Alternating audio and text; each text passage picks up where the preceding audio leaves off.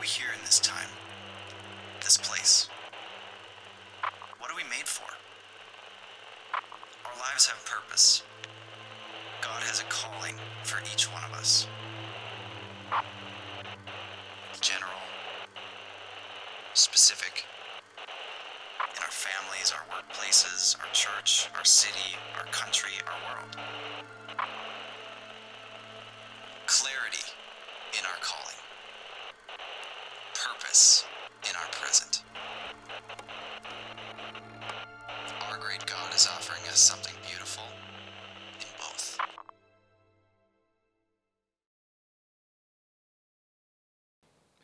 So picture this. It's 2:30 in the morning. You're asleep. You're in your own bed under your own roof when suddenly a very loud and unfamiliar sound pierces through the middle of the night, startling you awake. You know, you're ripped out of consciousness, trying to get your bearings as to what is going on. Is this real? And what am I supposed to do? This happened to me a few weeks ago, and what it was was the entire building, the fire alarm for it was being signaled in every unit of this whole apartment complex. And so we're trying to figure out okay, is there actually a fire? What are we supposed to do? Where are we supposed to go? I look out the windows and I, I see people gathering on the street below. And so we're like, okay, we got, we got to move. So we go and we grab our kids out of their beds. Uh, you know, we were kind of bundling up a little bit. We're not sure how much to bring. Like, how long are we going to be out there? When are we going to come back? Are we going to come back? All of these things swirling all at once. And we end up on the street, and for 30 to 40 minutes, here just in the darkness of, of the middle of this weekday night, you know, we're waiting for the fire department to clear the building, which they eventually do. And, and you know, we all kind of get to head back inside. Well, so why do I tell you this?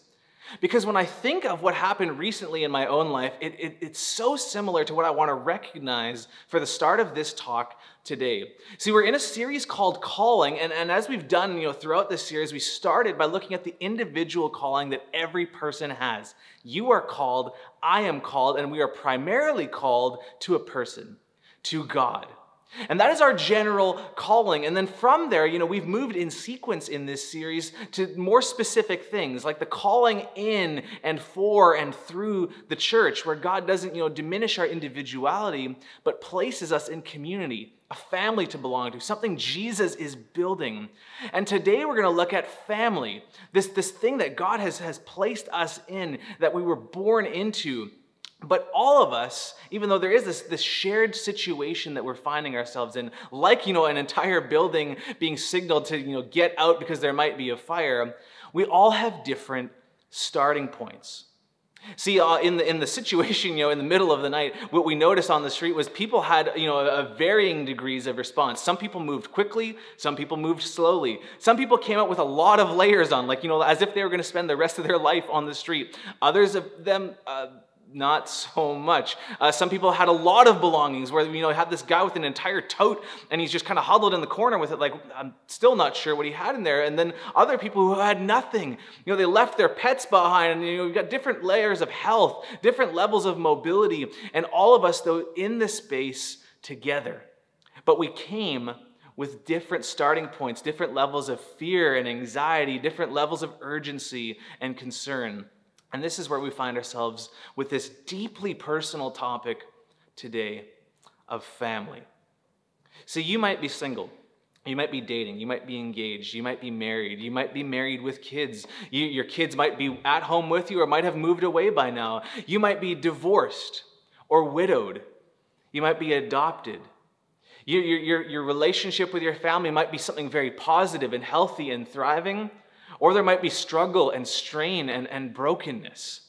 But whatever our starting point is, what we, what we want to see today is that God, who is with us and who has called us, has called us to something not just generally, but also specifically within the context of the family we were born into. So, whether today you're trying to forget your family, or fix your family, or find your family, there is something that God wants to say to all of us. And it's, and it's as simple, I believe, as this that what we experience in our relationship with Jesus should be experienced in and through the family that we belong to. And so, what exactly is it that we do experience in Jesus? You know, we could talk about it in a lot of different ways love, grace, forgiveness, mercy, hope, power, freedom, righteousness. We could talk about all of these different things. But just for, for our time today, I want to give us two categories to think about. What we experience in Jesus is the blessing of God and the breakthrough of the kingdom of God. So, you know, God has kind of given these, these building blocks of the church and of family to contribute to the flourishing of, of the city and of the world that we live in. And it goes back, you can see this theme all throughout Scripture, starting with the very first family, with Adam and Eve in Genesis chapter 1. And what they are told by their Creator, who loves them and, and has designed this, this good and perfect world, is to go and be fruitful and multiply and fill the earth. You see it later with the family of Noah, this you know, new era of humanity. And what are they told again? Be fruitful, multiply, go out and fill the earth. And eventually, with you know, this massive leap forward in the gospel story in Genesis chapter 12, where a man named Abram is told, Look, in you, all the families of the earth shall be blessed. There is something about what God wants to do through the family that is so key in, in, his heart being experienced and the life that he has for the world to be experienced through that context. So you see, when Jesus finally comes and fulfills a lot of these promises in the ultimate way, here's what we see in the very language in which we see it. Starting in John chapter 1, uh, an example, but to all who did receive him, Jesus, who believed in his name, he gave the right to become children of God, who are born not of blood, nor of the will of the flesh, nor the will of man, but of God. Romans 8, you know, it says that we did not receive the spirit of slavery to fall back into fear, but we've received the spirit of adoption as sons, by whom we cry, Abba, this, this intimate, personal term of relationship, Father. The Spirit Himself bears witness with our spirit that we are children of God. And another place, 1 John 3 see what kind of love the Father has given to us, that we should be called children of God. And so we are. Now, now that is incredible.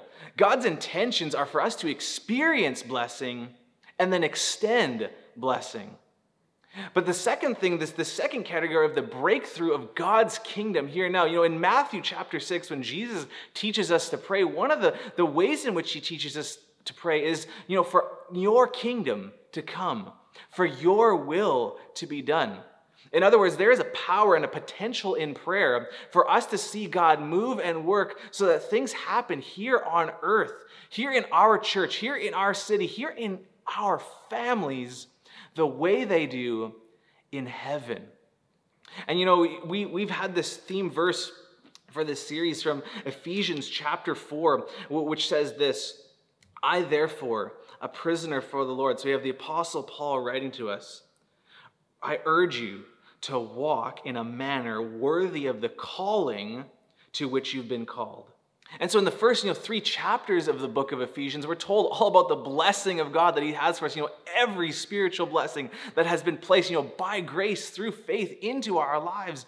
And as God's kingdom, you know, expands out into, into, into our world around us, as the finished work of Jesus by the power of Spirit is, is, is happening here and now, we're, we're given these instructions to, you know, to walk in this calling. And further on, as we, as we progress through this letter of Ephesians, we're given specific examples. There's this general calling, but there's these specific instructions depending on what we might find ourselves experiencing in life. So, you know, you move into Ephesians chapter 5, and we're told, you know, be imitators of God as beloved children and walk in love as Christ loved us and gave himself up for us, a fragrant offering and sacrifice to God.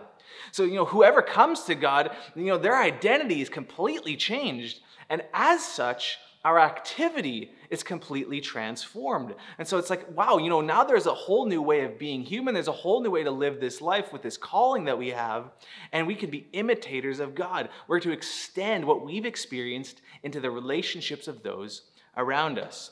And then we see specific instructions for the family. So look in Ephesians chapter 5 you know we've got this context of marriage and we're told about you know you know therefore a man shall leave his father and mother and hold fast to his wife, and the two shall become one flesh. This mystery is profound, and I'm saying that it refers to Christ and the church. However, let each of you love his wife as himself, and let the wife see that she respects her husband. So the oneness and the blessing of oneness that we experience in our relationship with Jesus should now be experienced in and through the family we belong to, especially so in marriage. And then you see further the next few verses in Ephesians chapter 6, these instructions for children and their parents. You know, children, obey your parents in the Lord, for this is right. Honor your father and mother. This is the first commandment with a promise that it may go well with you and that you may live long in the land.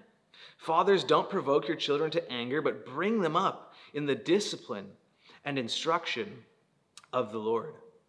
So we've got these echoes from the Ten Commandments in Exodus 20. We, we see these themes in Scripture, like from Proverbs 22, to train up a child in the way they should go. And you know, the, the inbreaking of the kingdom of God, we see these types of things happen. So the care and the instruction that we experience you know, in our relationship with Jesus is to be expressed in the context of family, kids and their parents, you know, children and their dads in this way. And this is, this is something so beautiful that God is doing. You know, there's this little book in the Old Testament called Malachi, and, and Malachi is describing what it's going to be like when, when the gospel plan starts to, to come to life and expand into the world, when, when God's promises start to be fulfilled. And, and one of these phrases about, you know, in the context of family is that the hearts of fathers will be turned towards their children, and the hearts of children turned towards their fathers. See, what we have in Jesus, what we experience there, should be experienced in and through the family that we belong to, regardless of our starting point. So this is a, this is a simple truth to consider, and you know maybe there's one simple question that I'm asking myself that I would want us all to ask ourselves in light of this, in the calling that we have for our family. It would be, what is the next step that I can take to be a source of life in the family that I belong to? And when I think of that, you know, I think of the, you know, what we might be called to in family and thinking about the next steps of being a source of life in our families, in our homes. And I think sometimes we look at what other people have, the experiences that they have, the relationships they have, and go, you know, I don't have that. What am I supposed to do? And I'm reminded of this phrase in, in Romans chapter 12 and this, this, this little verse that talks about, you know, as far as it depends on you, live at peace with, with all people as far as it depends on you. There is something, regardless of where you find yourself, regardless of your starting point, that does depend on you.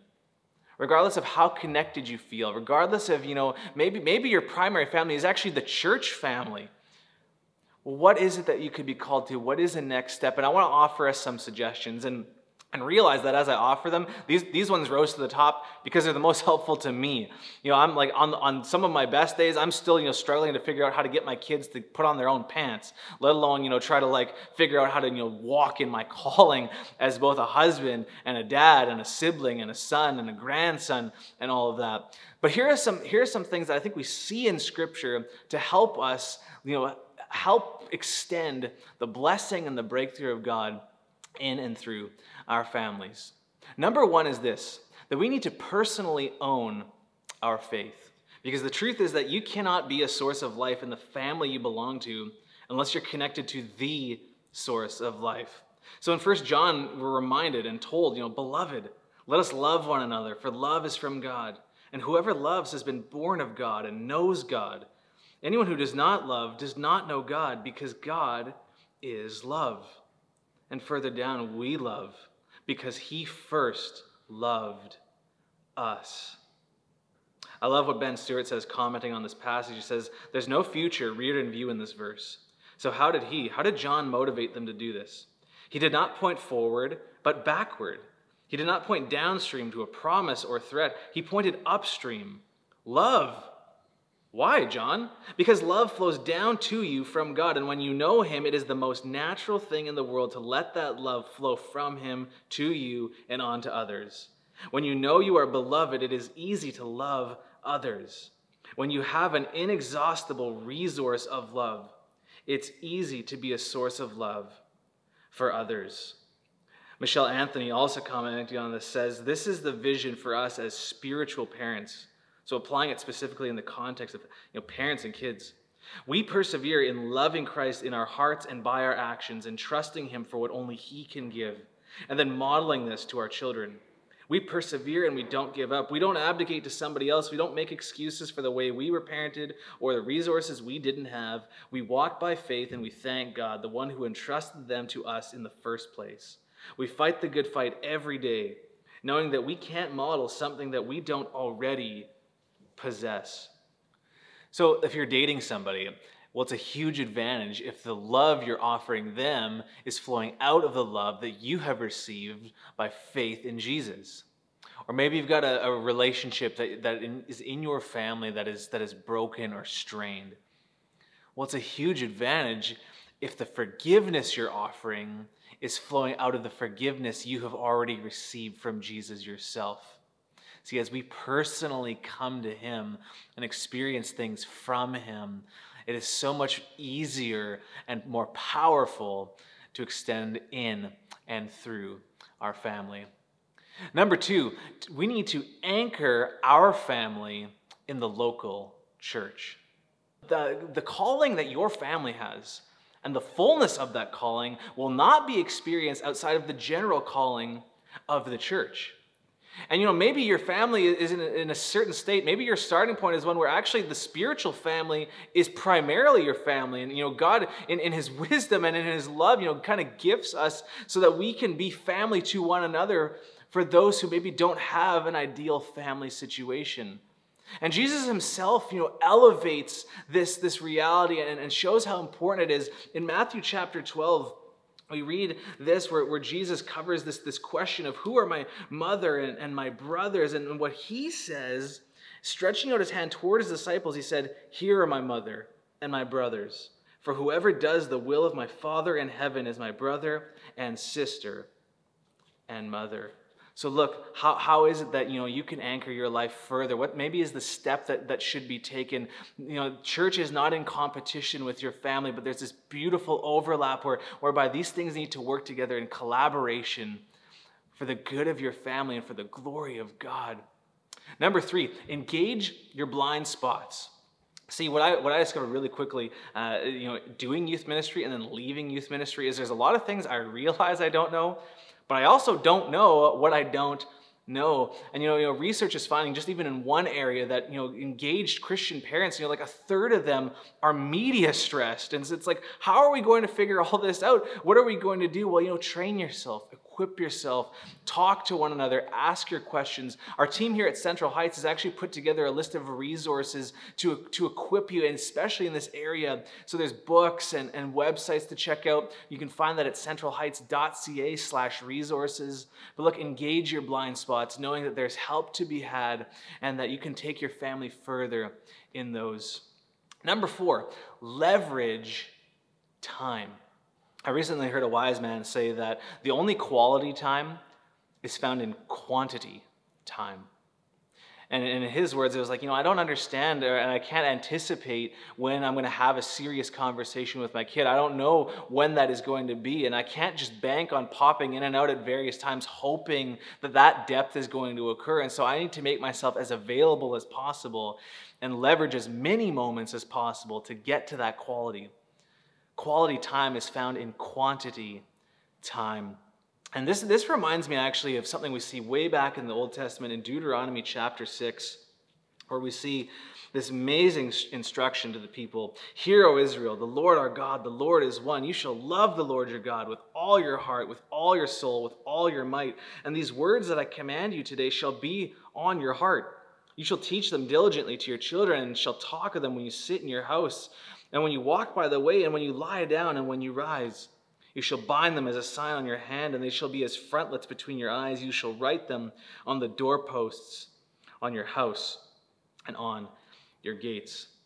See, the, the reality was is that you know, you know, as you're as you're spending time there's so much to leverage. And i know like covid kind of put a lot of pressure on especially you as parents to, to do a lot more teaching in your home that maybe was was stretching for you. But the reality is before a pandemic ever arrived this has always been the case and always will be the case that you you every day that you live with them that is the classroom.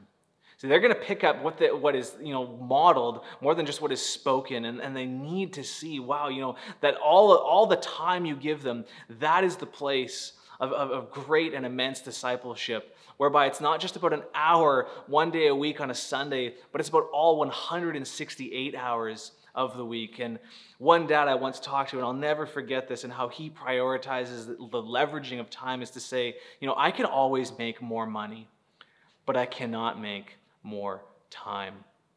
Parents, let's leverage that. Siblings, let's leverage that. You know, whoever you are, whatever starting place, leverage time and get quality by quantity. Number five, make authenticity a default setting. Uh, you know, I just upgraded my phone to the latest, you know, iOS, and something that happened was it restored a lot of, you know, my apps to, you know, the, the automatic default starting point setting, and and you know, this, there's this weird thing where you have to kind of go back and put your passwords in again. But you know, as I, as I was thinking about that this week, I thought, you know, how amazing would it be if sort of the automatic setting that that you, you as a family could count on would be transparency and honesty and authenticity and openness this, this ongoing invitation to be real with one another. And I think when I look at places like Ephesians 6, you know, parents honor, or I mean, uh, kids honor your parents. And parents, you know, you know, like especially fathers, you know, like bring your children up in instruction. Don't provoke them to anger. I think a key for this, for you kids, honestly, is to, is to not pretend, and stop pretending if you are. Don't don't just live out the way you think you know your parents want you to, but be real with what you're wrestling with. Bring your doubts, bring your confusions, bring your frustrations, and honestly search the stereotypes that, that you've been presented within the church. So when you hear things like, you know, about hearing God's voice, or you, you hear certain things about, you know, how God relates to things like suffering or, or whatever it is, don't just accept them and not, not question them. You know, ask your questions, you know, search those out. And parents, as, as you know, as you do make you know authenticity and, and cultivate that environment in your family, Make sure it's a safe place for your kids to search and, and, and find, you know, the, the real abundant life that Jesus has for them. You know, I, I always thought as, as a youth pastor, when we'd see kids graduate and they'd go off and live their life and they would, they would wander from their faith, it was like they were living out who they were the whole time, but we just didn't know it. Let's be authentic. Let's be real with one another. Make authenticity a default setting. Number six, be a window. See, God's intention is that the family is healthy so that the church would be healthy, so that the society would be healthy. It's why we see in places like 1 Timothy 3 instructions for, for elders and overseers to, to have healthy homes. Why? Because those will influence the health of things outside of the home.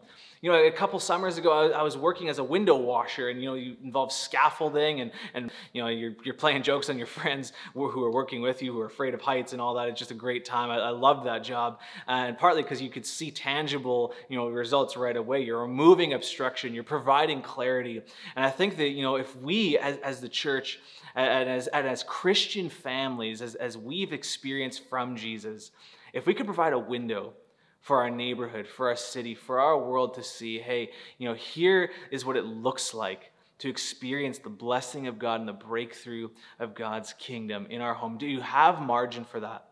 Do you have space for that, for your extended family, for, for relatives, for, for the people who live next door to you? Can they see clearly what it's like to live in relationship with Jesus in the context of your family?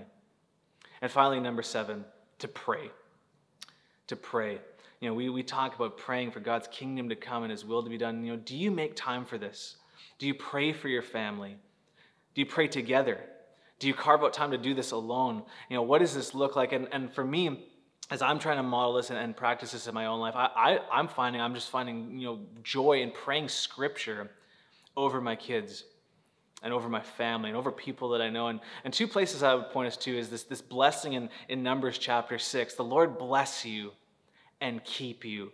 You know, what an amazing prayer for God to be, you know, you know this protective presence and nourishing force in people's lives where the goodness of God is experienced. You know, pray that over them. Or this prayer from Ephesians 3, you know, Lord, help people to grasp the power of your love, the, the length, the height, you know, the, the width, and, and all of its fullness. To pray scripture over your family, to take time to do it alone, to do it together, and watch God work in that. Look, God has given us an amazing opportunity in our families, both to experience what all the fullness of, of Jesus, but also to extend the blessing and the breakthrough for the flourishing of our city and our church and our world. Let's go for it and let's do it and let's live that out, modeling it to one another in the power and the grace that God provides.